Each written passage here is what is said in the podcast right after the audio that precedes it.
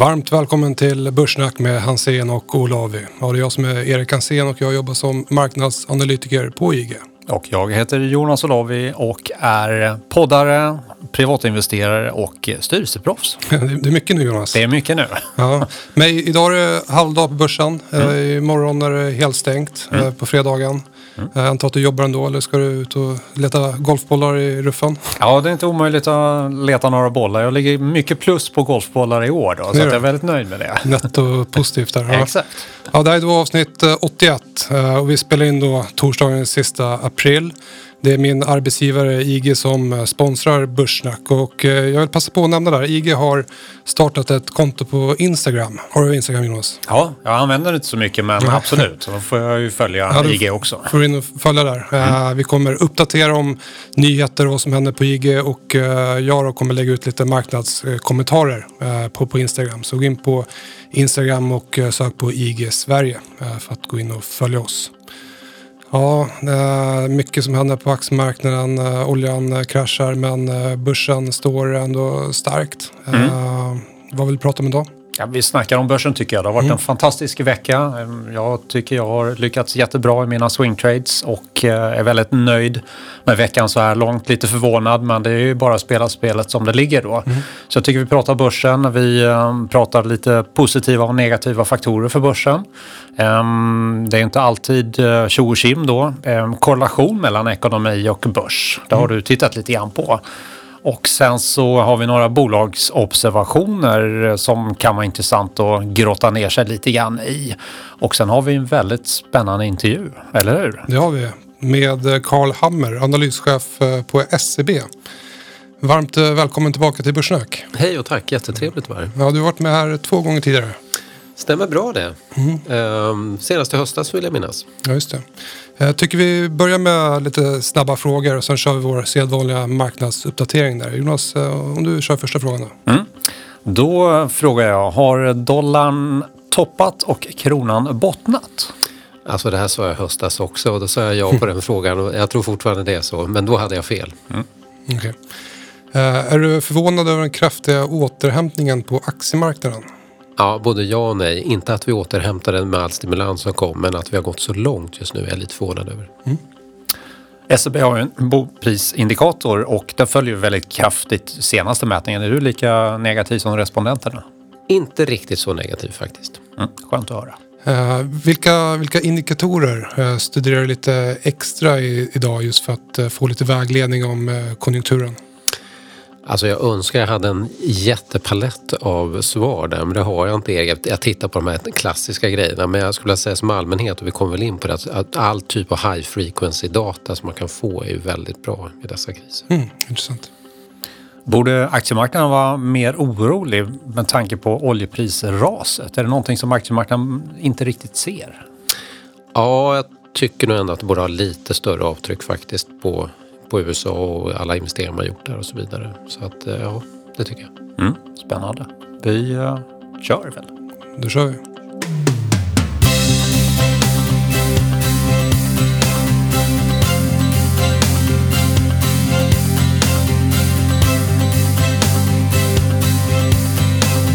Börssnack med Hansen och Olavi. Ja, Jonas, eh, aktiemarknaden fortsätter att återhämta sig kraftigt. Uh, börjar kännas lite grann som en uh, pain trade uh, för många. Mm. många aktörer som har stått utanför mm. under den här återhämtningen. Mm. Om man kollar på olika typer av statistik. Ja, absolut. Det är klassiskt så som det har varit historiskt och som det är återigen. Tittar du på Stockholmsbörsen mm. och vi begränsar oss till OMX30 så har du inte tjänat några pengar på fem år. Det har ju rört sig sidledes. Däremot så är ju det här konsolideringsintervallet 38% på uppsidan och 27% på nedsidan. Så att mm. det finns ju massor med pengar att tjäna under de här perioderna när det blir väldigt uh, pyrt och man tycker att aktier är ingenting att ha. Det är då man ska köpa och sen när det är tjo och kim och det känns som alla moln är borta från himlen. Ja, då ska man ju ta det lugnt och, och sälja av då. Mm. Så det är intressant den rörelse vi har fått nu. Den har ju varit V-formad. Alla pratar om U eller några andra konstiga bokstäver då. Men aktiemarknaden tror ju på ett V. Mm. Medan då konjunkturen går i kras uh, mer eller mindre. Så att marknaden har ju helt tecknat in att det här är en eh, mer kortsiktig eh, så att säga, episod som vi måste gå igenom och sen så återgår livet till det normala. Så det har varit intressant att läsa rapporterna, rapportkommentarerna. Många är ju väldigt, väldigt osäkra och få lämnar ju några utsikter egentligen framöver och har ju dragit bort utdelningsförslag och så vidare. En del säger att ja, vi kan se bortåt hösten om det har bättrat sig. Och det är väl en bra cliffhanger för en del bolag har säkert eh, goda och sunda finanser och kommer klara den här krisen galant. Mm. Och det är oerhört starkt att uh, om man kollar på kursreaktionerna på, på rapportdagarna så har det varit en, en, klar majoritet av positiva rapportreaktioner. Och det här då trots att aktiemarknaden steg inför uh, rapportperioden. Jag vet att du brukar prata om att uh, börsen brukar stiga inför rapportperioden och sen brukar den komma ner lite grann. Mm. Men nu att börsen har fortsatt stiga. Mm. givetvis massiva stimulanser både från centralbanker och finanspolitiken. Mm. jag läste någonstans att i USA så är stimulanserna fem gånger så stora som de var under finanskrisen. Eh, så det är extremt mycket likviditet där ute. Eh, ökningen i peng, penningmängden i USA eh, är på den högsta tillväxttakten sedan 80-talet. Mm. Samtidigt som vi ser fondförvaltare, om man kollar på den här enkäten från Bank of America Merrill Lynch, där ser man att de har kassanivåer som vi inte sett sedan 9-11, mm. 2001. Då. Så det är väldigt mycket kapital utanför marknaden. Mm. Eh, även fast vi fått den här återhämtningen. Mm. Ja, det är väldigt intressant. Och sen det sista kicken eh, uppåt här nu, det var ju lite positiva nyheter mm. kring eh, covid. Och det var Gilead som rapporterar om sin ebola-vaccin som man har testat på tusen patienter tror jag det är. Ehm, och man har haft ganska god utkomst där.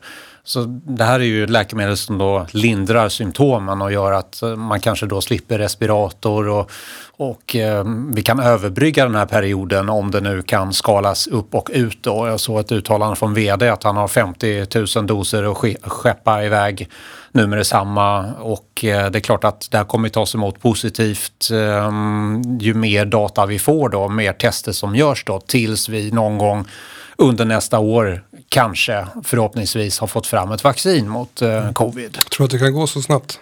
Ja, det är många mm. tester som görs nu mm. och eh, det är flera, som vi nämnde eh, tidigare eh, podd, så finns det ju är det över 70 stycken som WHO håller koll på nu, tester som görs då. Mm. Och en del ligger i fas 2 eller 3. Så att eh, jag tror att möjligheterna för att vi får fram ett vaccin är rimligt goda.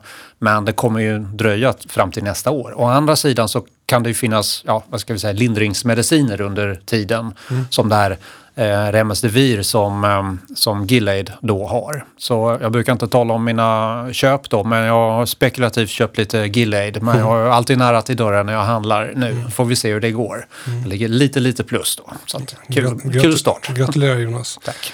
Eh, jag, jag, jag, tog med mig uh, lite både positiva och negativa argument för aktiemarknaden. Mm. Det finns väldigt många positiva argument för aktiemarknaden. Det finns även väldigt många negativa. Men om vi börjar med de negativa då? ja, absolut. Eh, de negativa, och eh, oftast så eh, tycker jag att det, det, är ganska mycket enklare att hitta negativa argument till aktiemarknaden. Man låter oftast lite smartare också när man målar upp en neg negativ bild. uh, och, och de, de, negativa argumenten, det är för det första så om man kollar på räntemarknaden, där är det inte alls lika positiv som, som aktiemarknaden. Och räntemarknaden brukar ändå vara lite bättre på att uh, se hoten uh, där ute. Mm. Samtidigt som börsen, uh, många ledande börser har ju stigit en bra bit över 20% från sina bottennivåer som vi hade för en månad sedan. Så om man kollar på till exempel amerikanska tioårsräntan, den är nere på kring de här lägsta nivåerna. Den har inte alls återhämtat sig. Nej, men samtidigt har det inte fortsatt falla utan det har funnits någon typ av stöd och det är det som marknaden har gått på när räntemarknaden inte ytterligare ser ännu värre framtid framför sig. Så att jag tycker att eh, räntemarknaden och aktiemarknaden faktiskt går i tandem nu.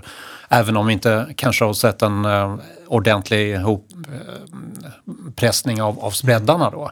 Vilket är normalt när det är risk-on då. Men jag tycker att långräntemarknaden talar bilden för att eh, ja, nu är det vänta och se och eh, låta de här stöden jobba sig igenom ekonomin. Då. Och i en sån miljö så kan ju aktiemarknaden fortsätta gå upp. Då. Mm det, det vi brukar se när eh, marknaden aviserar nya stimulanser det är att eh, tioårsräntan brukar stiga.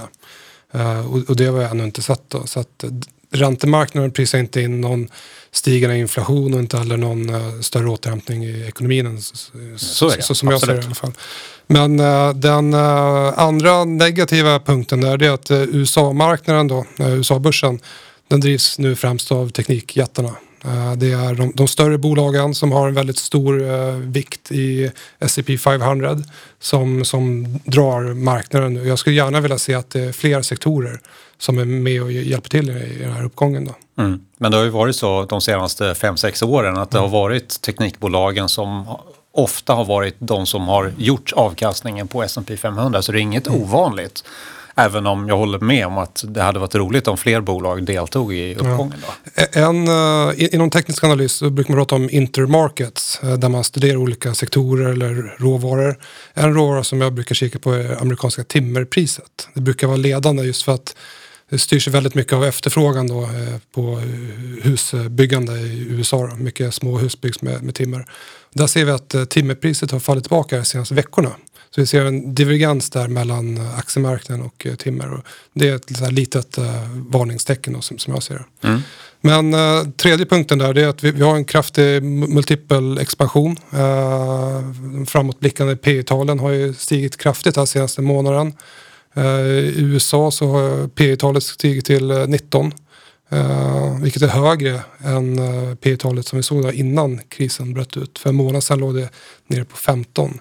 Så vi ser nu det är stigande aktiekurser och uh, fallande vinstestimat. Mm. Men att titta på 12 månader är irrelevant nu hävdar jag. Utan nu ska man titta på snittet på 10 år då. Då ser det inte alls lika ansträngt ut. Så att Mm, jag tycker bort med de här kortsiktiga p-talsjagandet och allting kommer ju se dyrt ut nu. Mm. Men det behöver inte innebära att börsen får ett ökat motstånd som jag ser det, utan det kan vara dyrt eh, länge. Schiller P till exempel kan man kolla på.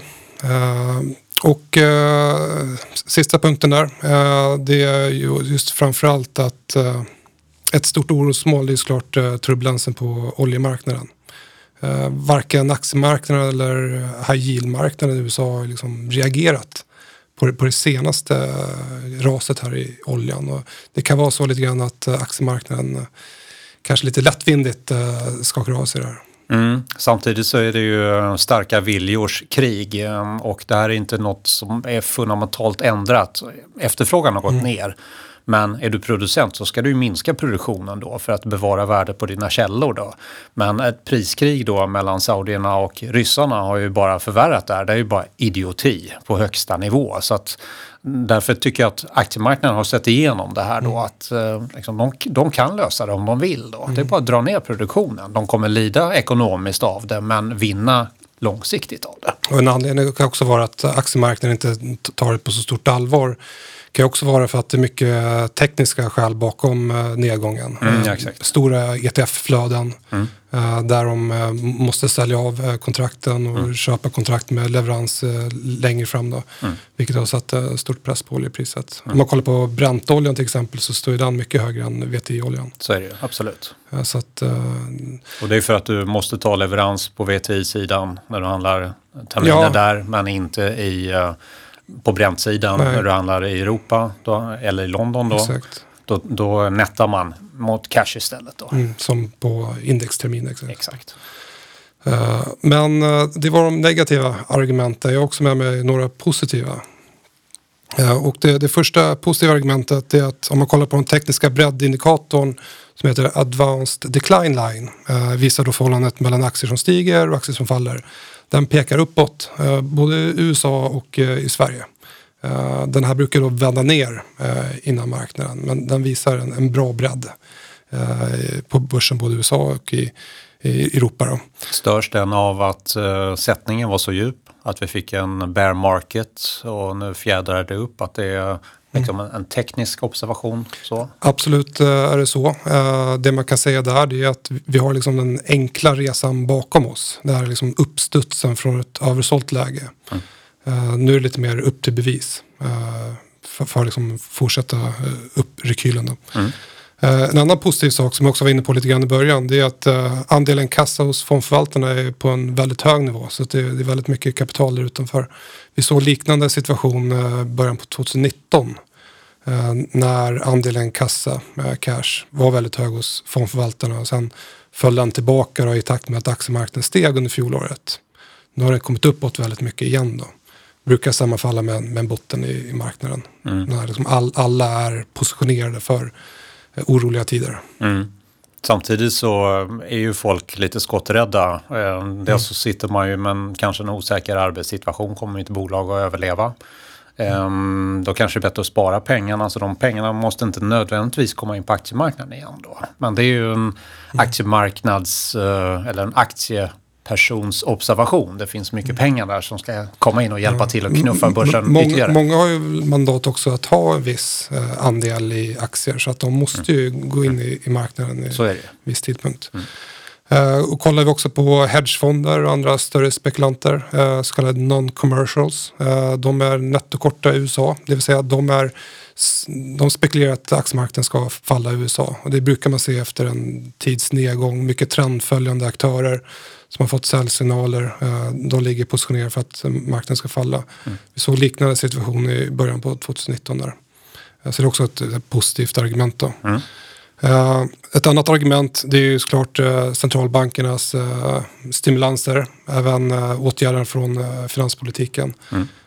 tillväxten i penningmängden i USA uppe på den högsta nivån sedan 80-talet. Stimulanserna i USA är fem gånger så stora som under finanskrisen. Det här är någonting som man måste ta i beaktande när man gör en analys på aktiemarknaden. Don't fight the Fed. Exakt. Så är det. Men uh, vilka argument överväger? Är de positiva eller negativa? Vad, vad är din känsla för aktiemarknaden? Jag tycker marknaden, aktiemarknaden har handlat rätt. Mm. Och eh, det är att den här situationen med covid kommer vara av övergående natur. Med de eh, enorma uppoffringar som medborgare i alla länder gör eh, Sverige inklusive och de massiva stöd som ändå finns där för att eh, få folk att, eh, eller ha möjlighet att övervintra den här perioden då gör att det finns ju hopp om, om livet där borta och till slut så har vi också någon typ av botemedel, lindringsmedel som gör att det är en hanterbar sjukdom. Vilket det inte är idag då utan eh, det är bara genomlidaren då och eh, är du äldre eller har andra problem då så, så är man ju i riskzonen då såklart. Då. Så att jag tycker att aktiemarknaden har ändå spelat det här rätt. Ehm, makrodata ser katastrof ut. Man blir ju lite småledsen när man läser affärspressen idag. Det är bara dåliga nyheter. Allting är negativt och alla tävlar om att revidera ner tillväxtförväntningarna. Men det behöver inte betyda att aktiemarknaden eh, måste krascha. Vi har ju haft en krasch men mm. också en återhämtning. Mm, men jag, jag, skrev eh, idag faktiskt i morgonrapporten om just korrelationen mellan uh, ekonomiska tillväxten och aktiemarknaden. Ja. För det är, det, är, många som sätter likhetstecken mellan ekonomin och aktiemarknaden. Och titeln i den här artikeln då, det, det, var ju framförallt, eller den hette då uh, Aktiemarknaden är inte ekonomin. Eh, just, och då har jag studerat uh, hur, exakt hur korrelationen ser ut. Mm. Om man då kollar BNP-tillväxt i Sverige och uh, årliga utvecklingen på aktiemarknaden för, för Sverige. Då. och man kan gå in och läsa den här artikeln i morgonrapporten. Den finns även publicerad på, på IGs hemsida, ig.com. men där är, kan man se att korrelationen den är positiv för aktiemarknaden och ekonomin. Då. Men den tror jag den är mindre än vad de flesta tror. Mm. Eh, om man kollar då på, på Sverige så ligger korrelationen på eh, 0,4 eh, från 80-talet. Eh, en korrelation på 1 då, det innebär att de rör sig tillsammans. En korrelation på minus 1 innebär att de eh, rör sig otakt. Då. Och det här är ju såklart, vad är anledningen till det här? Att ekonomin och börsen kan röra sig otakt? Ja, att börsen är en drama queen. Ja, just det. Exakt. Den är drama queen. Den överreagerar både på upp och nedsidan och den är framåtblickande. Prisar hela tiden in all information som kommer och mm. försöker eh, liksom, den prisar in framtiden kommande 6 till, till 12 månader. Eh, Och eh, det är anledningen till att eh, till exempel det vi såg under 2009 var ju att BNP föll i Sverige globalt. Men att eh, aktiemarknaden steg eh, drygt eh, fe- 50 procent. Eh, Just för att aktiemarknaden blickade framåt och hade redan prisat in den ekonomiska nedgången då i, i ekonomin där. Mm. Det låter som en intressant slutsats. Jag ska in och läsa morgonrapporten sen. Jag hann inte med den nu Ja. i morse då. Så att, eh, Riktigt den illa. står på agendan. Ja, det är bra det. För, för min poäng där också att för, för att få en djupare förståelse för rörelserna på aktiemarknaden så måste vi ta hänsyn till hur det ser ut. Centralbanks eh, likviditeten, vi måste kolla på positionering och sentiment, vi kollar, måste kolla på utbud och efterfrågan i liksom, graferna eh, och de liksom, psykologiska mekanismerna. Vi kan inte bara kolla på hård eh, makrodata. Eh, för då kommer vi inte förstå eh, de här rörelserna som vi ser. Nej, så är det. Och det är det man ser också i kommentatorsfälten då. Man ser all den här datan och man förstår absolut inte varför börsen går upp när det ser så dåligt ut. Den borde gå ner. Exakt. Då bör man ha lite fler eh, saker att, att kolla på där. Eh, att ta hänsyn till helt enkelt. Jag vet att du har med lite bolagsobservationer. Ja, precis. Jag tog med en eh, observation då och det är Metsa Board som um, analytikerna är ganska skeptiska till då. Aktien har befunnit sig i en fallande trend de senaste åren. Men det som är intressant nu är att eh, förväntningsläget eh, tar inte hänsyn till utvecklingen i bolaget. Och vad händer nu? Jo, de kommer med sin rapport och den var, ehm, de slog vinstförväntningar med 27 procent. Försäljningsestimaten med 24 procent. Analytikerna har varit helt fel på den här aktien, hävdar jag då. Det är en som har köpt, åtta har behåll och två har sälj då. Och 12 månaders riktkursen ligger under dagskursen. Då. Jag kommer lägga ut en graf på den här bara för att visa då att nu kommer analytikerna att behöva revidera upp sina vinstprognoser. Det. Och det är någonting vi har pratat om eh, tidigare, att det är någonting som stödjer kursutvecklingen. Aktien har nu brutit fallande trenden och bildar en cup with handle. Jag kommer att visa i grafen vad jag menar med det då. Och det brukar vara ett bra läge att komma in i en aktie då. Så att, eh, läs gärna på rapporten där. Och vad de så, um, nu har vi sett alla, all misär och Q2 kommer bli jättedålig och så för de flesta bolag. Nej, inte för Mets och Board. De tror att de kommer sälja mer eller tjäna mer pengar under Q2 än i Q1. Och det är mycket eh, kartonger till ehm, livsmedel, till läkemedel där som har varit stor efterfrågan på. Det kan man ju tänka sig att det kan fortsätta ett tag till då. Särskilt som eh, vi nu måste testa och öppna upp eh, en del länder och så kommer vi få återfall eh, i några länder och så kommer man dra i bromsen igen så att det kommer vara sådär lite växelläge nu. Så därför tror jag att den här typen av produkter kommer att vara i efterfrågan eh, under en tid och det gynnar ett bolag som Metsä Board, då, det här finska bolaget. Då. Så det kan vara intressant att titta på. Får lägga upp en graf även på YouTube där så att eh, Mm. tittarna kan se. Absolut. Men du har med dig en observation också? Jag kikar lite grann på, på Avanza. Jag nämnde ju Avanza-aktien här för drygt en månad sedan. Eh, aktien upp eh, 70 procent sen bottennivåerna. Eh, vilket är väldigt eh, fascinerande kan man tycka. Eh, det är klart att Avanza gynnas klart av en hög volatilitet på marknaden. Det jag har noterat är att marknaden ofta underskattar intjäningen när vi får de här höga volatilitetsperioderna. Vilket jag nämnde då också för, för en månad sedan. Eh, vi, såg samma sak under eh, bitcoin håsen. Vi såg samma sak under Fingerprint-hysterin där. Att Avanza överträffade analytikers förväntningar med, med råge. Då. Och det har vi sett nu också.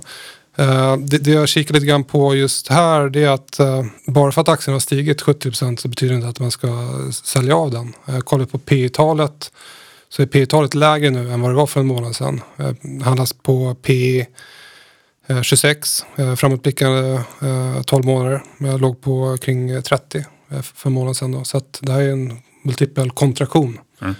Eh, Vilket beror på att, ja, vi- vinsten har stigit. just det. Eh, trots att ba- bara för att aktien stiger så betyder det inte att eh, värderingen stiger. Eh, och jag, jag kollade just lite grann på historiken där Avanza för att jag ville se om det fanns någon edge i att som blanka den här aktien när den gått så här starkt. Mm. Och min slutsats var att eh, jag hittade ingen strategi egentligen som fungerade. Eh, utan jag kan ta ett exempel här. Eh, en, en strategi då som köper Avanza när den är överköpt.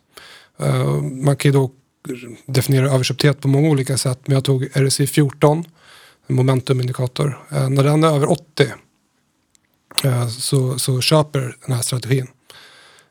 Och vinstaffären efter en månad har varit 73 procent och snittavkastningen har varit 7 procent.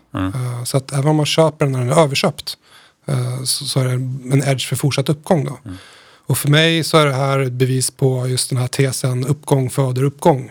Eh, Bra aktier brukar ofta fortsätta leverera.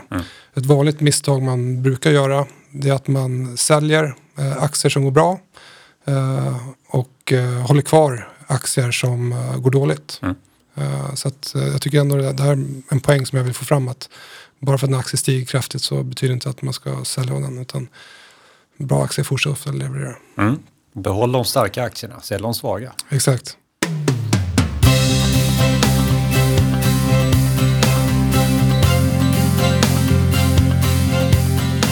Men eh, tycker du inte vi gör så att vi eh, hälsar Karl tillbaka? Det gör vi. Varmt välkommen tillbaka till podden. Tack igen. Kul att du är här och att du hade tid att komma förbi. Absolut. Hur, hur är läget? Ja, men det är bra. Det har ju varit eh, ganska spännande tider de sista månaderna. Eh, helt klart. Hur ser det ut på kontoret? Är det många som går Ja, hemma? vi har ju satt upp eh, multipla handlarrum och sådär och, och eh, sitter eh, numera eh, en desk tom och en, en bemannad desk så att säga, så halva styrkan är inne eh, varannan vecka. Så att det har blivit resultatet nu. Det funkar väldigt bra tycker jag. Eh, när jag ska prata om tidigare, den här intressanta vågen med digitalisering som sker väldigt fort just nu. Man blir duktig på att jobba via VPN hemma och man har Zoom och Skype-möten och allt möjligt sånt. Så att det, ja. Du jobbar som analyschef på SCB. Eh, Kan du inte mm, kort eh, berätta lite grann om dig själv och vad du gör på, på SCB?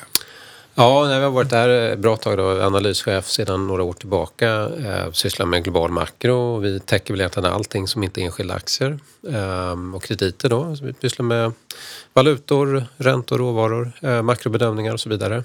Pratar mycket med kunder just nu, vilket är väldigt roligt. Eh, inte fysiska möten dock, utan eh, bara telefonkonferenser hela tiden. Ehm, och eh, nej, men väldigt samhällsekonomisk intresserad och eh, finansmarknadsintresserad. Så att, lyssna på eran podd ofta också ska jag säga. Med behållning. Kul att höra. Kul att höra. Och ni har ju faktiskt en egen podd också som heter Makropodd av SEB, lite mindre börsfokuserad, lite mera makro, räntevalutafokuserad.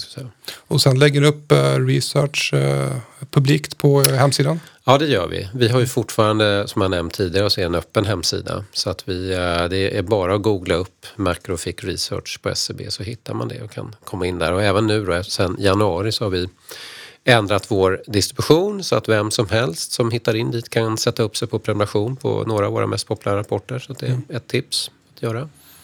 Och, Mycket bra. Ja, och förra gången du var med i Börssnack, jag tror det var i november, eh, då pratade vi om den här diskrepansen mellan aktiemarknaden och eh, ekonomin. För då eldade aktiemarknaden på uppåt Ja. samtidigt som det var väldigt många makroindikatorer som, som pekar neråt. Och nu idag då så har vi liknande situation även fast vi kommer från olika eh, nivåer. Ja. Uh, aktiemarknaden har gått väldigt starkt samtidigt som räntemarknaden faller och vi ser en ganska dyster, uh, dystra utsikter där ute. Hur går dina tankar? Nej, men vi, ehm, ja, då pratade vi om det här starka börsläget och jag tror vi alla tre var överens om att det skulle fortsätta ett tag till och sådär. Och i början av året, om man tittar på även bolagsrapporter och så vidare, så såg ju vi ut att eh, eh, hämta hem igen. Va? Att makrot stärktes lite grann in i januari, februari där. Eh, och det som är, jag menar, som läget är nu, det jag tycker är lite överraskande när jag redan pratat om det mycket, det är ju den här äh, otroliga V-formade börsuppgången vi har haft äh, och, äh, och med tanke på att ekonomin ändå kommer vara svaga ett tag. Då. Vi har inte, det är väl ingen ekonomisk prognosmakare då som lägger ett, ett riktigt V-format scenario som börsen prisar just nu. Men sen ska man komma ihåg att, som ni också pratade om här, de här stimulanserna som har lagt är ju enorma. Alltså centralbanken har ju lagt ett tydligt golv under tillgångspriser. Däremot kan man ju ifrågasätta hur, hur långt det här ska gå innan vi kanske blir påminda om verkligheten där ute igen. Och det är, väl, det är väl det när jag tittar tillbaka de sista kanske, vad ska jag säga, 10 procenten så är jag väl lite överraskad minst sagt får jag säga att det har fortsatt så starkt. Sen är det så här, det pratade vi också om i höstas när jag pratade med många gäster om det också, det här med TINA och så vidare. Jag menar, vad, vad ska man göra då? Ni pratar om amerikanska räntor. Eh, jag menar, det är ju jättemånga marknader som idag inte genererar en avkastning längre. Så återigen är vi tillbaka lite grann tror jag i TINA-argumentet också. Att, vad, vad, ska man göra då? Mm. Var ska man placera sina pengar om det inte vore på börsen? Uh, så att det, men ja, det som är mest tycker jag intressant att se det är hur otroligt snabbt policymakers agerade denna gång i termer av att under finanskrisen och 08-09 tyckte vi att det gick jättefort från centralbanker och regeringar. Nu har man agerat mycket snabbare än så och med mycket större belopp. Och då är det klart, med beaktande av det då, så är det kanske inte jättekonstigt att vi har fått den här kraftiga reaktionen som vi har fått. Ändå. Ja, Fed var väl ute och gjorde en sån här säkerhetssänkning av räntan redan i början på mars om jag inte minns fel. Ja. De var väldigt tidiga ute där och agerade. Och en del av det där tog sig, om ni tänker tillbaka, jag tänkte på vad som definierade börsbotten. För jag menar, i början så var ju räntesänkningarna nästan tolkade som att, att det inte såg speciellt bra ut där ute. Jag har mm. för mig att de första räntesänkningarna möttes med ganska kraftigt fallande börser. Va? Sen man tittar tillbaka på 08, 09 och vad som definierade botten då. Det var ju egentligen i mars 09 när Fed vevade igång sin balansräkningsexpansion och började köpa tillgångar. Och jag vågar påstå att vi har sett liknande sak nu. Nu har ju egentligen Fed gått ut och sagt att man man köper obegränsat. Det enda egentligen man inte köper just nu är aktier. Och det är många som eh, gör sig lite lustiga på olika sociala medier och säger att man kommer dit också. Och det är klart att om det blir riktigt dåligt där ute, då ska man inte utesluta det tror jag. Men, men att det här kraftfulla just eh, do whatever it takes och så köpa, eh, expandera sin balansräkning och agera som en, en riktig lender of last resort även för finansiella marknader. Då. Att man, man ser till att man, man låter inte finansmarknaden haverera. Det är ju nyckeln här tror jag. Tidigare så var det en tumregel att om eh, BNP föll med 1% så föll börsen eh, med 10 och eh, nu faller börsen kanske 1% när BNP faller med 10 då. Ja. Det är ju någonting som är skevt här då. Det är väldigt skevt. Men vi har ju pratat om den här eh, Greenspan som blev Bernanke, som blev eh, Yellen, som blev Powell-putten. Mm. Och det är ju den vi lever med just ja. nu. Jag menar normala naturlagar får man väl ändå säga gäller ju inte längre. Utan, mm. utan och jag kan inte, jag menar i ett läge där vi kommer ha Q2-kontraktion värre än sedan andra världskriget när börsen går upp. Jag menar, det visar ju hur pass, vilket förtroende man sätter till att centralbanker framförallt repar detta. Mm. Uh, annars så skulle vi vara i ett annat läge helt klart. Ja.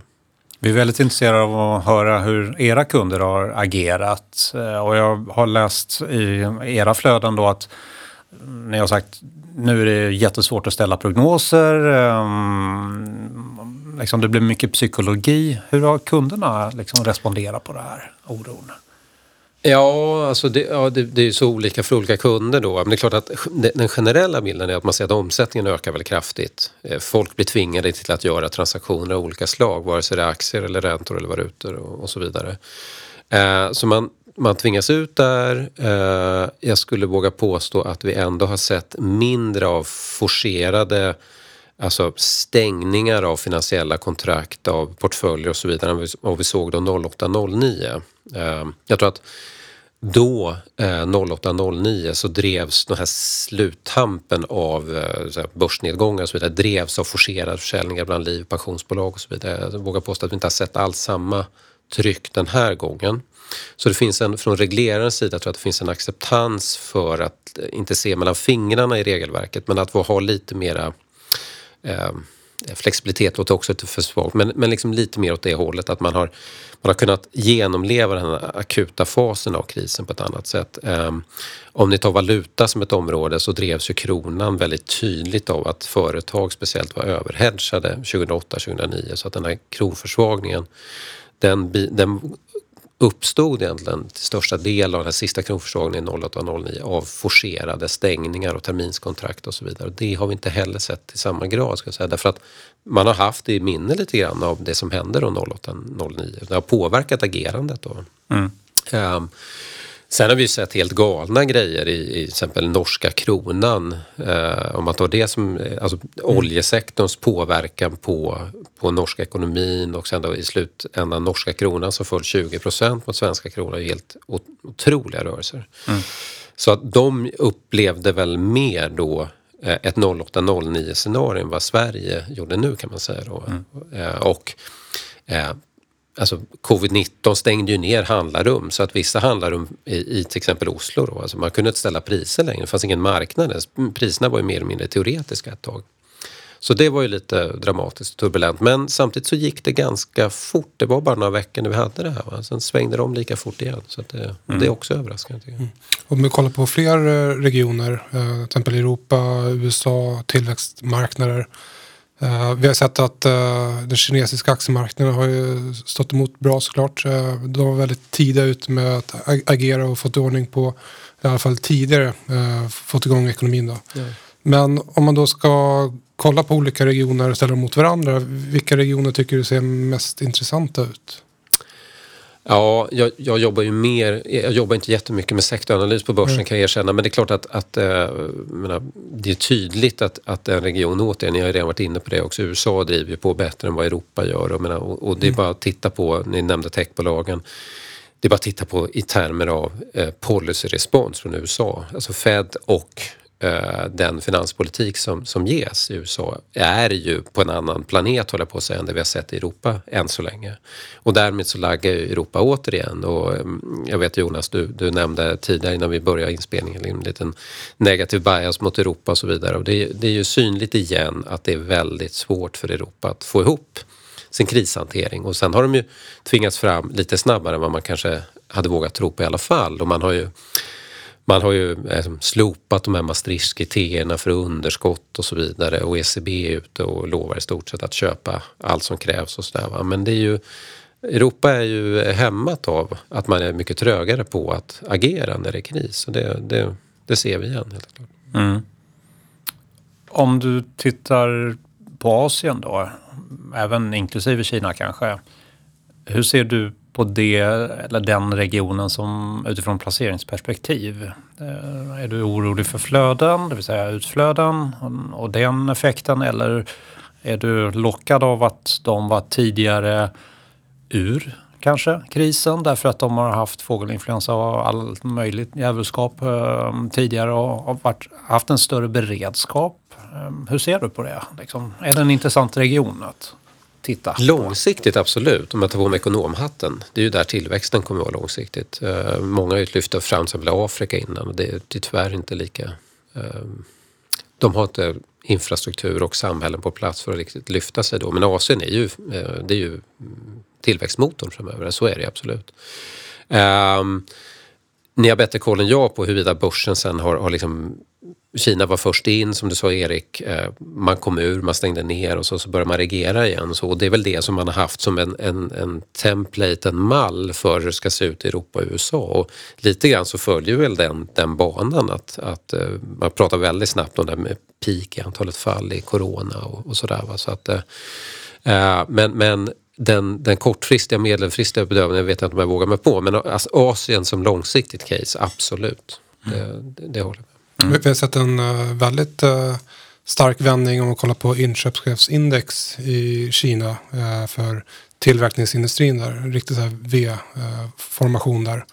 Visserligen så var ju april svagt men det var lite, lite bättre än mars. Ja, och det är ju frågan hur man ska tolka det där. För mm. det är ju liksom med avseende på hur det såg ut förra månaden också. Så att det där blir ju lite vanskligt. Jag skulle nog vilja se lite fler prints på det här innan man... Jag menar, Um, vad var vi nere på? 28-30 någonting och sen direkt nästan tillbaka bounce upp till 50 igen. Mm. Och, och det där var ju, det fanns ju tolkningsutrymme där huruvida vi pratade rate of change eller om vi pratar att, att nivå i förhållande till vad vi var förra månaden där, där vi utgick från att läget var väldigt pyrt och då kom tillbaka snabbt. Så att jag, eh, jag, jag ska tycka att man ska ha lite för, mer data på... För det kan vara lätt att misstolka just inköpschefsindex. Ja. För att en siffra över 50 innebär ju bara att det är bättre månader innan. Yes. Och om månaden innan är katastrofal, ja. då betyder inte det Nej. egentligen att det är bra. Sen, sen är det ju så här med Kina också att, att man ska väl alltid ha ett varnande finger för man, huruvida man vågar lita riktigt på, på statistiken tyvärr också. Eh, det är ju väldigt många siffror som vi inte vet riktigt hur jag ska inte säga att det, att det är manipulerat men att säga att, att siffrorna generellt sett är ju mm. ibland tveksamma. Och då kommer man in på de här som vi pratade om innan, här med high frequency data och så vidare. Och, och jag menar, du frågade mig om indikatorer och så vidare. Jag önskar att jag satt på en gigantisk eh, global asset manager och hade en stor pool av pengar där jag kunde köpa in all möjlig data Eh, jag ska inte nämna namn nu, men jag vet ju fler av de här allra, allra största fondförvaltarna som ju har eh, artificial intelligence team som sitter och, och, har all data man kan få in. Va? Det är ju en enorm fördel om man tittar på satellitdata över trafikflöden och så vidare. Och jag tror att jag tror att den typen av aktörer som har möjlighet att, att ta in den här datan har ju en klar fördel idag. Om man, om man blickar tillbaka på det gamla ekonomjobbet och man satt och analyserade kvartalsdata när saker mm. hände. Liksom, det, är ju, det är ju hopplöst, håller jag på att säga nästan. Du måste ha mycket mer av, av eh, high frequency, snabb uppdaterande datan. Och, och där, de som lyckas få in den här datan och behandla den ligger ju långt fram skulle jag säga på dagens finansmarknad. Jag såg en indikator där man eh, med satellit eh, övervakar hur många lastbilar det åker in och ut ur fabriker och ja. sådär. Det är ju en sån ja. high frequency data. Google-data generellt sett ökningar och, och sådär. Och som du säger satellitbilder på trafiken i Kina har ju varit nämnt som några. Jag såg någonstans att ni visade data på kreditkort, ja. Eh, dragningar. Är det någonting som du har koll på och kan berätta lite om? Ja, men vi har börjat titta på det och det har ju varit, det där har vi egentligen tänkt att vi ska använda lång tid tillbaka. Men vi har varit väldigt försiktiga med att använda vår egen data. Uh, och det är på modet, det har ju varit på modet de sista 5-10 åren att liksom big data använder all möjlig data du kan få tag på. Sådär. Men vi har väl varit väldigt försiktiga med att använda vår egen kortdata av rena compliance-skäl och så vidare. Men vi börjar titta lite grann på aggregerad data för, för de nordiska länderna. Och vi, jag skulle säga att vår, vår, data för vissa nordiska regioner, eftersom vi är en mindre bank, SEB, då, i de övriga nordiska länderna, vi är i Sverige, så man får tolka det här lite försiktigt. Men det vi såg i alla fall från vår egen kort, kortdata, det var att, som, som sig bör, det var att vår hantering av corona med eh, ökad acceptans för att ändå vara ute lite i samhället och inte totalt stänga ner. Det avspeglar sig också i, i liksom korttransaktioner då, där vi såg att, att det var ett, ett lite högre eh, frekvens av köp då i, i Sverige än de övriga nordiska länderna.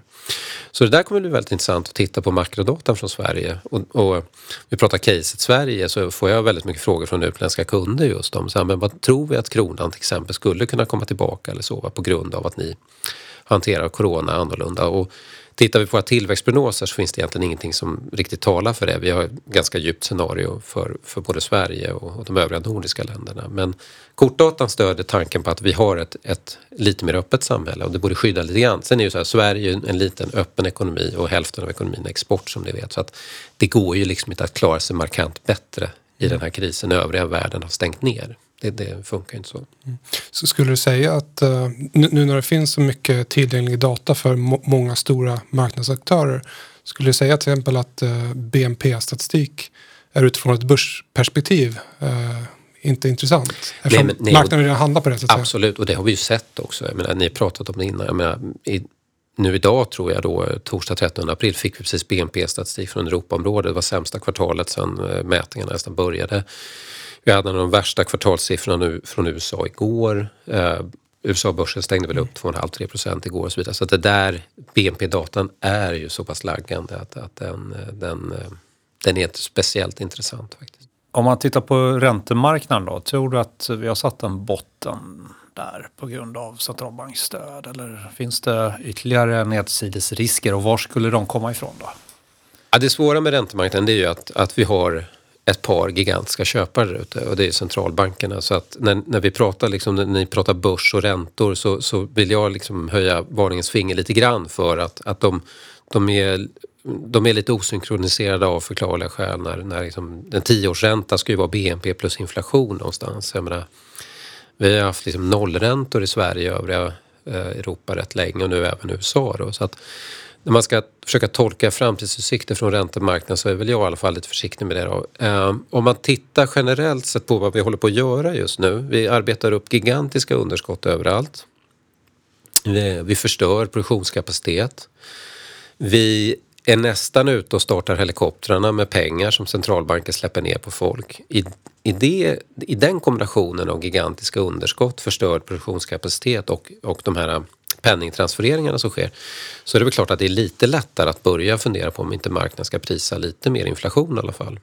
Och den här initiala eh, eh, perioden av den här krisen är ju väldigt disinflationistisk. Eh, men på lite sikt så, så, är vi nog ense om att vi kommer få lite högre inflation och, och därmed så i kombination med de här underskotten så, så håller jag med dig Jonas om att, att frågan är om inte vi har globala räntor på extremt låga nivåer. Kommer vi se dem ännu lägre? Ja, det kommer ju om centralbankerna tvingas ut till att, att bara skölja ut ytterligare likviditet och köpa massa statspapper. Men från det, det övriga fundamentala perspektivet av en okej okay återhämtning nästa år, lite mer inflation, stimulanser, gigantiska underskott så borde räntorna börja stiga försiktigt igen, det tycker jag. Mm. Och om man kollar på valutor, du har ett stort intresse för valutamarknaden. Hur, hur kommer det sig? Nej, jag har jobbat med, med valutor väldigt länge. Sen har jag blivit i min, i min nya roll har jag blivit mera eh, bred. Så jag kan, kan väldigt lite om väldigt mycket numera, eller är expert på ingenting. Men, eh, men, eh, nej, men valutor är det jag började med och eh, som, som vi säkert har pratat om tidigare, det är kul med valutor därför att det, det är kombinationen av politik och ekonomi som fångas där i och centralbanksagerande och så vidare. Mm. Och, så. och, eh, för, för då tänker jag lite grann på, på dollarn såklart som är en väldigt viktig pusselbit. Eh, ja. Just för både eh, råvaror och inflationen.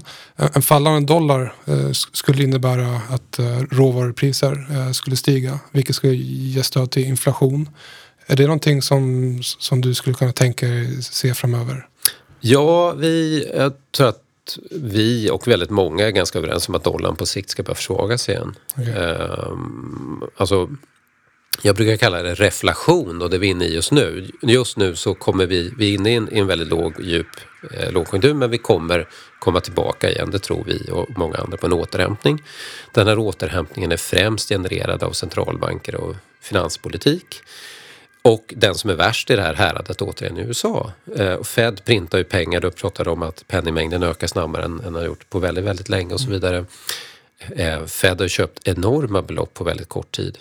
Kortsiktigt så är vi inne i den här krisperioden fortfarande lite grann, även om det inte syns på börsen. Och då brukar alltid dollarn hålla sig stark. Och kronan försvagar sig kraftigt, exempel förra månaden mot dollarn. Vilket inte, tycker jag, var en, en sån här konjunkturriskaversionstrade utan var mer kopplat till att det blev brist på dollar ute i globala finansiella systemet. Världens skulder är dominerade till 50 procent i dollar. Börsvärdet är typ 50 procent dollar. 90 valutor är peggade eller har en koppling till dollarn på något sätt. Så när det blir en sån här kris då, då brukar dollarn stärkas. Och väldigt snabbt kom centralbanken ut och adderade mer likviditet och då gav dollarn tillbaka sin, sin uppgång mot framförallt då de små illikvida valutorna som kronan. Men, men på sikt då, då är jag, känner mig ganska bekväm att tro att, det här, man kan, man kan liksom inte ha kakan och äta upp den. Det USA håller på med, USA som samhälle tror jag var mer sårbart än de flesta andra västländer när det gäller corona.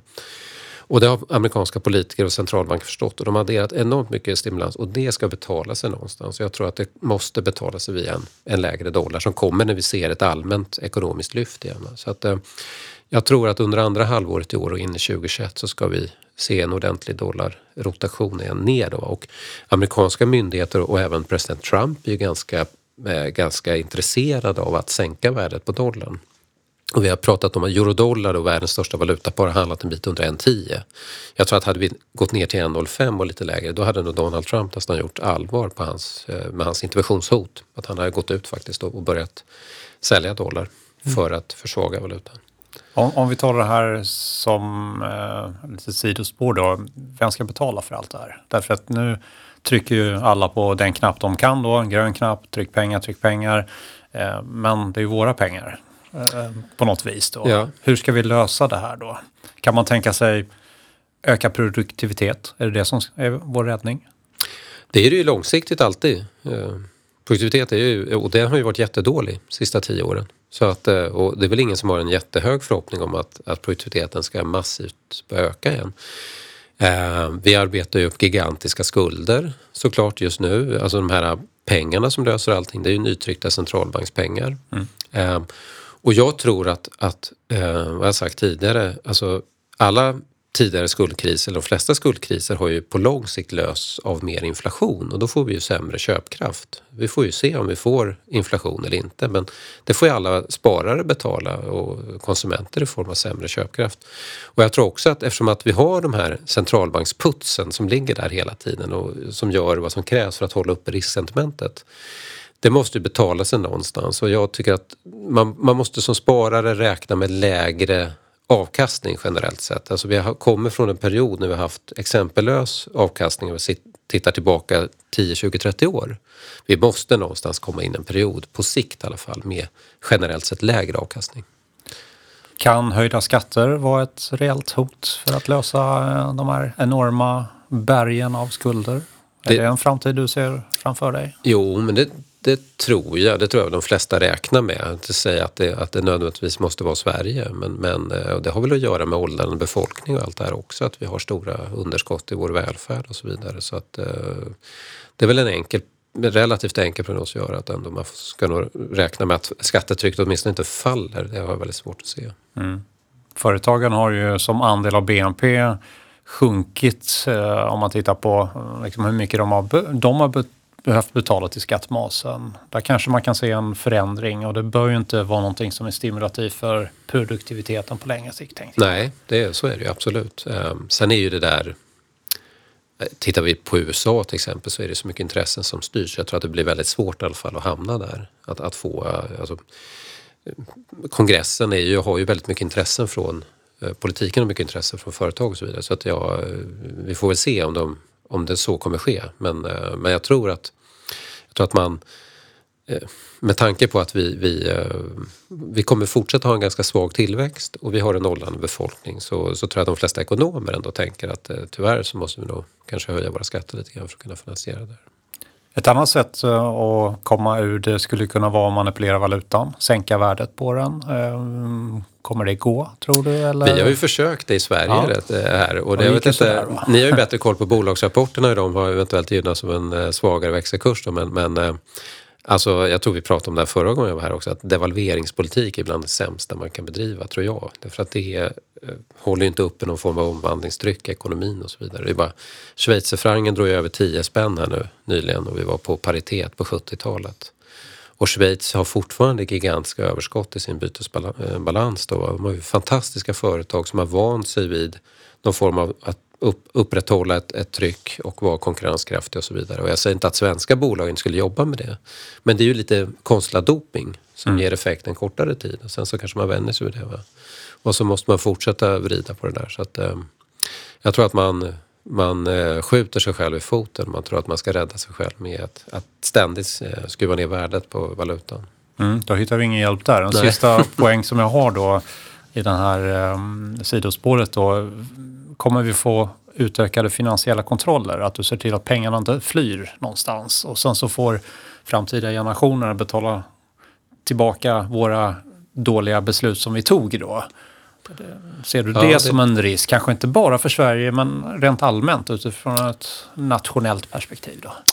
Ja, man har ju sett med ökat samarbete inom EU har vi ju sett. Man har ju den här banksekretessen i Schweiz som har ju varit på lite grann och sådär. Men jag tror generellt så det är samma sak som den här frågan om huruvida vi kommer rulla tillbaka globalisering eller inte.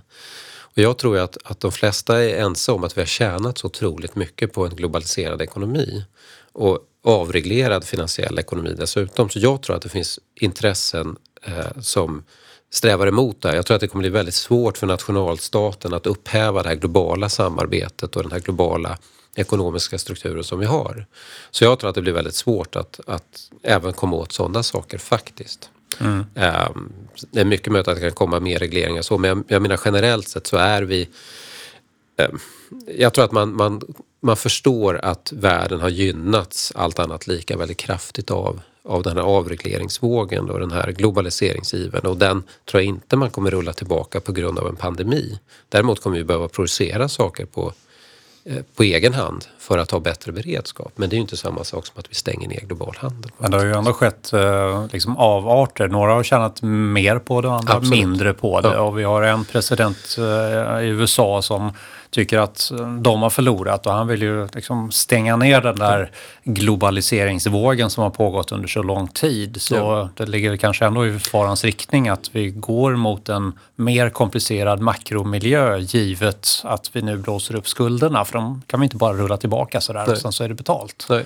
Och en del av det var väl, alltså du- du syftar ju på Donald Trump nu, en del av det var ju, tycker jag, mm, han är ju en gräslig president på många sätt, men, men, han, men det här med att, att jaga Kina lite grann, tycker jag ändå han har haft poänger att göra faktiskt. Eh, och sen är det ju så här, det är ett liv efter Donald Trump också. Jag tror inte vi, vi kommer hamna, att han kommer ha ett så pass avgörande avtryck att vi vi kommer så att säga, börja sätta upp eh, reella barriärer mellan länder för du vet även Donald Trump själv att, att det gynnar inte USA överhuvudtaget att, att bedriva den politiken.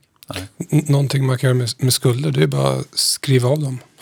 kan, kan låta som ett skämt men Ja. eh, vi, vi trodde inte att eh, reporäntor skulle gå under Nej. nollan heller. Så att, Nej, men det, det, är så, det, det är ju en, en typ av helikopterpengar höll jag på att kalla det. Centralbanker kan ju riva de här eh, eh, papperna man har köpt. Som en till exempel eh, sån åtgärd. Och nu sitter ju centralbanker med eh, Jag menar, I Sverige har vi 50-60% redan på Riksbankens eh, balansräkning.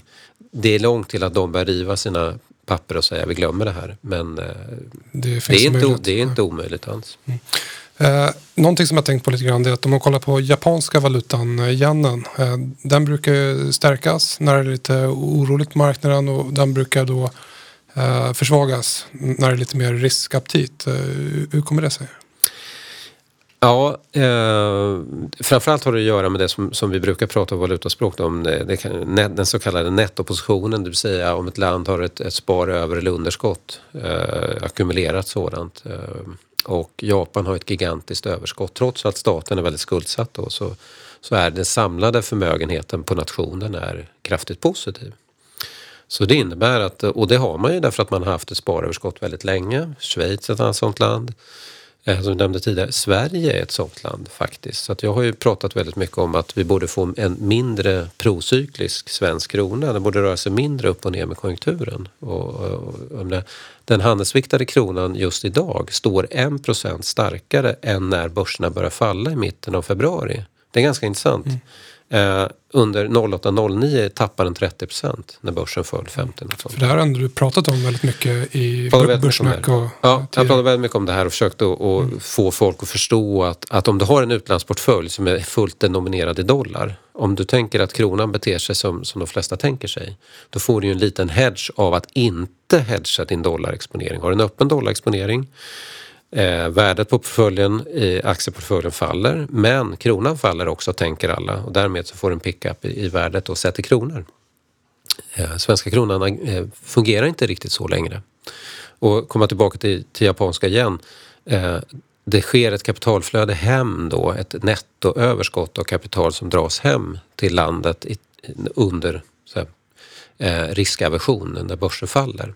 Och vi ser liknande tendens i svenska portföljflöden när vi tittar på aktier. Så eftersom vi har mycket större behållning i utlandet än utlandet äger i Sverige så finns det en möjlighet att, att vårt nettoflöde när vi säljer lite mer än omvärlden faktiskt kommer tillbaka och då blir det ett kronpositivt flöde. Sen är ju Sverige en liten öppen ekonomi och vi är sårbar och likviditetskriser och allt vi pratar om. Alltså att kronan kommer aldrig som Schweiz eller Japan stärkas initialt men den har hållit uppe mycket bättre. Mm. Om vi tittar på eh, risker då. Jag har möjlighet att mm, titta in bland annat på Gavekals eh, analyser då och eh, de har ett litet take då på en Kitsune market, och de risker som är förknippade med det. Kitsune är en räv, en mytologisk japansk varelse och den kan ha nio svansar och då är deras take, nu ska de plocka upp nio risker då. Om vi tar några av de här riskerna och så ser vi lite grann vad du, vad du funderar kring dem då. Eh, negativa oljepriser, en influx eller eh, är det någonting som eh, kan skapa en mycket större marknadsrisk än den vi ser nu? Jag tänker på att mycket amerikanska bolag eh, är fundade på high yield-marknaden konkurser, oreda, att vi får en infarkt i betalningsflödena. Jo, men jag skulle ändå vilja tro det. Jag ska säga, jag är ingen expert på oljesektorn nu, så men jag skulle absolut tro att, att det vi ser på oljepriser är ju framförallt en fråga om, jag menar dels har ni eh, lagerproblematiken såklart, men det är också en eh, signal om att efterfrågan är ju väldigt svag. Och återigen så har ju centralbanker räddat vissa marknader, även den här marknaden till viss del genom, genom köp. Då. Men det är klart att på lite sikt så när vi blir varse om hur, hur många bolag som, som inte klarar sig, man, man tänker att det blir V-formad återhämtning, kanske kommer oljepriset vara mycket lägre trots de här produktionsbegränsningarna vi har räknat med tidigare. Så jag tycker absolut att det är en risk som man ska kolla mer på. Mm. En annan risk som lyfts fram är ju risken i Mellanöstern. Det kopplat till oljan naturligtvis. Och, eh, det har funnits en tes i marknaden under många år då att eh, Saudiarabiens kungahus kommer falla. Eller kan eh, falla. Och eh, det har ju varit eh, hårda strider bland prinsarna där. Eh, hur ser du på det här? De ligger pyrt till. Eh, de gjorde ett dåligt första kvartal och budgetunderskotten går rakt upp i skyn. Ehm, De måste balansera kring 80 dollar fatet för att få ihop sin budget. Ehm, Kan man tänka sig att eh, priserna på London eh, mansions börjar falla och fotbollsklubbar och så vidare som de äger? Eller? Det är ingen som kommer drabba mig då i sådana fall kan jag säga. Men, eh, men eh, ja, fast nej, alltså hur, hur Saudi kommer klara det där, det, det vet jag ärligt talat inte. Det, det, kommer, det är ju alltid eh, geopolitiska risker i Mellanöstern och så vidare. Eh, men eh, ja, jag är bekymrad utan att jag har en bra lösning på det därför att jag är också ganska pessimistisk på oljepris generellt sett att oljepriserna kommer vara låga väldigt länge. Så att det, vi får absolut vänja oss vid mer geopolitisk oro men jag har inget bra svar exakt på hur det kommer hur, det kommer, hur förloppet kommer se ut. Men, men eh, det är helt klart en, en bra risk att ta upp. Belastningar på Europa. Det är en 20-åring nu. Vad ska det bli av den här varelsen? Eh, nu när den växer upp och blir vuxen, ska det vara en frihandelszon? Behövs det kanske ingen euro? Skulle kanske få några länder att bli lite mer snälla i sin argumentation. Mm, finanspolitisk union verkar svårt. Ja, dit kommer vi aldrig eh, som det verkar just nu. Eh, och då är ju euron inte ett färdigt bygge. Så att hade man kunnat vrida tiden tillbaka så absolut. Så skulle man hellre ha undvikit att införa euron. Eh, jag röstade nej även om jag naivt hoppades på att euron skulle innebära en um, tvångströja eller vad man säger, på europeiska politiker att, att uh, utföra nödvändiga reformer och så vidare. Men sen är det så mycket kapital, både ekonomiskt och politiskt, som är investerat i det här. Eh, så att den kom, euron kommer inte spricka inom en snar, alltså inom en överskådlig tid. Därför att man, man kan inte, man har inte råd med det. Utan då, och jag tror att de här, de här kriserna, det det gör, det är att de tvingar till tätare samarbete. De tvingar till att inse att de måste ge upp de här budgetreglerna, att de måste börja fundera på gemensamma skulder eh, och så vidare. Så att det är väl det enda lilla positiva man kan säga med det här, att de tvingar in dem till att göra de nödvändiga åtgärder som, som krävs för att få det här att, att bära. Då, helt enkelt. Så en strategi, om man ändå är lite orolig, det är att när man då handlar, att man får fysiska pengar i handen, så kanske man ska spara de som är utgivna av Tyskland. Då. Ja, exakt. Det kan det, vara en det kan vara en bra grej att ha, även om jag inte tror euron spricker då helt enkelt. Ehm, inflation, ehm, stigande inflation, är det ett hot? Vi har berört ämnet. Ehm, är det någonting som marknaden inte mm, förstår? Kan det få konsekvenser som gör att någonting negativt händer? Ja, nej men vi, är, eh, vi är av åsikten, och jag har en väldigt duktig kollega som jobbar mycket med inflation, Olle Holmgren, eh, att, att risken för, och jag ska säga att han har varit väldigt mjuk på inflation väldigt länge, risken för högre inflation, den tror jag absolut finns där, men kommer vi få någon form av inflationsbrasa? Det, det, det har vi väldigt svårt att se, därför att eh, Um, vi tror inte på att man går in i någon form av total reglering av världen, eh, att, att liksom du får en väldigt brist på mycket varor som skulle kunna föreligga det eller extrem efterfrågan via ehm, alltså sån här hyperinflation som kommer från sed, att sedelpressarna går varma och så vidare. Men, men däremot det här caset för att vi har väldigt låg inflation på gränsen mot noll, den, den tror vi globalt sett uh, har minskat lite grann då. Men, men väldigt svårt att se att det ska bli eh, någon form av allvarlig inflationsbrasa. Det låter betryggande. Lite av, avslutande frågor eh, för att runda av eh, avsnittet lite grann. Du, du jobbar ju som analyschef. Eh, anställer eh, folk eh, lite då och då såklart. Vad skulle du ge för tips eh, till eh, någon som eh, är, är intresserad av att jobba med kapitalmarknaden kanske på ett handlargolv eller en analysavdelning? Vilken inriktning ska man eh, ta sig an? Jag tror liksom allmänintresse av det som rör sig där ute. Eh, läsa tidningarna, hänga med både politik och ekonomi. Eh, och sen så, jag tror jag nämnde det förra gången jag var här, alltså den kvantitativa kunskapen idag är, är det är det vi tittar väldigt mycket på. Då. Och, ja, men att man är duktig på att, att både följa nyhetsflöde men att man sen kan omsätta det lite grann i siffror. Så att eh, duktiga personer på Anställer mycket kvantanalytiker. Ja, vi har inte jättemånga renodlade kvantanalytiker men, men just att kunna använda eh, att jobba med siffror är en nödvändighet idag. Helt klart. Är det någonting så här avslutningsvis som du vill lyfta fram till lyssnarna? Nej, alltså eh, följ nyhetsflödet höll jag på att säga. Eh, Jag brukar, när jag liksom själv då, de, få gånger jag är aktiv och, och handlar saker så brukar jag säga att det finns antingen en kort eller en väldigt lång horisont och man riskerar någonstans däremellan eh, gå väldigt snett. Så att i dessa tider speciellt tror jag att man, man måste vara väldigt på tårna för att hänga med där ute. Men det är väldigt spännande tider. Det är väldigt tråkiga tider men det är också väldigt spännande tider det som, det som sker. Stort tack för att du kom hit. Tack så mycket. Stort tack. Tack.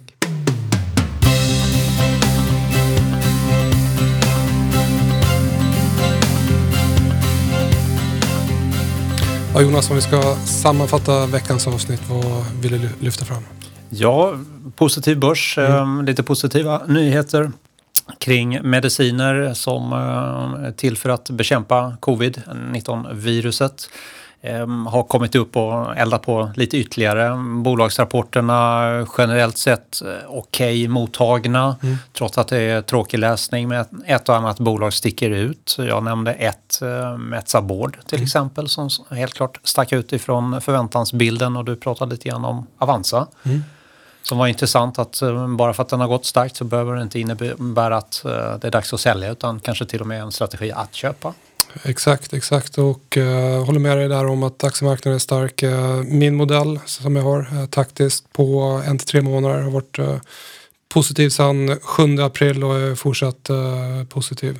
Jag kommer sätta mig här under, under helgen och gå igenom uh, modellen och varje måndag så uh, sammanfattar jag den här i morgonbrevet. Då. Mm. Vad tycker du att var intressant här från, från samtalet då med, med Carl?